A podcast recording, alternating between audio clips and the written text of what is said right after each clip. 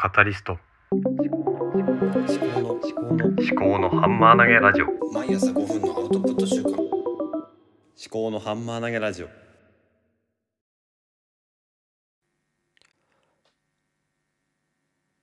考のハンマー投げラジオカタリストの立見明子です。こちらは物事を自分の頭で噛み砕いて発信するというテーマでお送りしております。今日はあ水曜日ということですね、えーまあ、水曜日は働かないっていう本がありますけども、まあ、私は水曜日も働いております。いつかねそういう働き方ができたらいいなとは思うんですけども、えこうやって組織にぶら下がって働いてる間はなかなか厳しいのかなと考えております。で今日話すテーマなんですけれどもちょっと今なまだ何も考えていなくてですねえーあそうですねじゃあ話し方についてちょっと考えてみましょうかね。と私はこのポッドキャストでなかなかこう上手に話すっていうことができていなくて多分ですね。まず、まあ、声の出し方なんですけども一個一個の声が、えー途切れ途切れになっている。だから今はちょっと意識をして長く声を発音するようにしようと思ってるんですね。で、なんだろうな、そのイメージとしては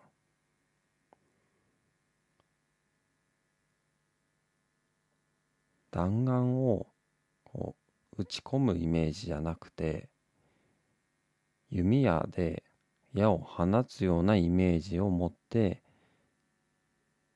話をすると聞き取りやすいのかなというふうに思ってるんですね。ただ今までの放送を聞いてみるとすごい途切れ途切れの声になっていてそれは何でなのかなって思ったんですよね。多分心に焦りがあったりとか余裕がなかったりとかそういうことだと思うんですよね。もっとね気持ちに余裕を持って話をするそして相手に伝わるように話をする話の内容もあるんですけどもまずは発声声の出し方。えっ、とちょっと悪い例を今やってみるとちょっと悪い例を今やってみます。まあこんな感じですよね。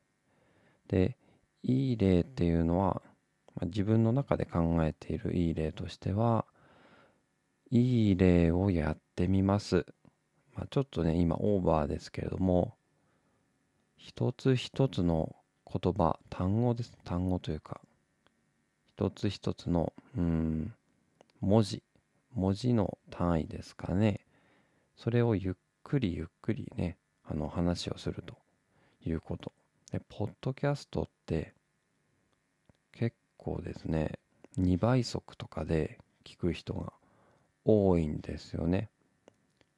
というのは結構そのゆっくり話をする人が多分多くてその話をあ2倍速で聞く人が多いっていうのは私の主観で何の統計も取ってないんですが私は2倍速で聞いているんですね。なぜかというと2倍速で聞いても聞き取れるものが多いからなんですよね。で逆に私の放送って2倍速にすると本当に途切れ途切れになってきやすいとは言い難いような感じだったので話し方としてはもうちょっとゆっくり話をしようかなと思います。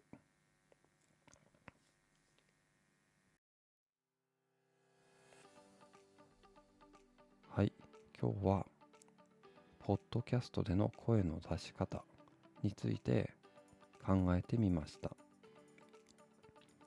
これはポッドキャストに限らず人と話をするときに意識してもいいのかなとは思っています。じゃあ最後にあのーなんだツイッターでのやり取りについてちょっと振り返ってみようと思います。私の放送についてのの多分感想とかはないのでちょっと今検索してみますけど。思考のハンマー。投げ。えっ、ー、と私のものしかないですね。私のツイートしかないな、そうですね。ないですね。感想は特にないですね。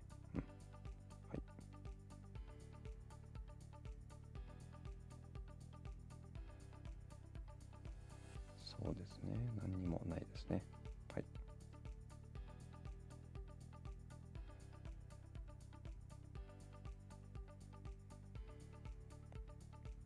はい。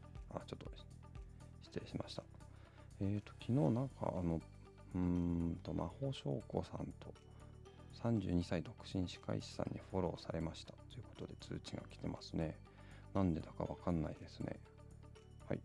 あとはとそう。野村貴文さんのその番組をと曜日ごとにハッシュタグつけて何曜日に何の放送があるっていうのをちょっとまとめてみたんですけど昨日、まあ、火曜日でザ・リーディングリストとポッドキャスト総研出るのかなと思ったらちょっと出なかったですね。何かあったのか。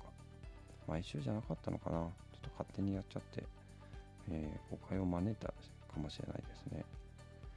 とはうんと佐々木亮さんが、えーポッドキャストって沼ですよねっていうことで、まあ、私のツイートは元ツイートはですね、まあ、聞きたいポッドキャストが多すぎるっていう話でしたね。もうそろそろ5時になるので、そろそろ朝の支度に行きたいと思いますけど。あとはワクワクラジオですね。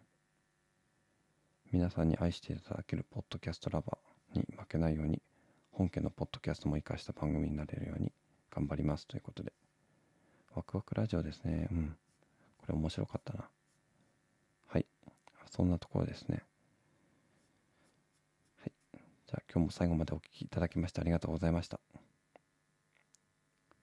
番組への感想は、ハッシュタグ思考のハンマー投げラジオをつけてツイートしてくださると嬉しいです。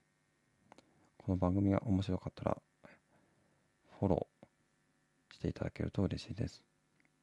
最後までお聴きいただきましてありがとうございました。ではまた。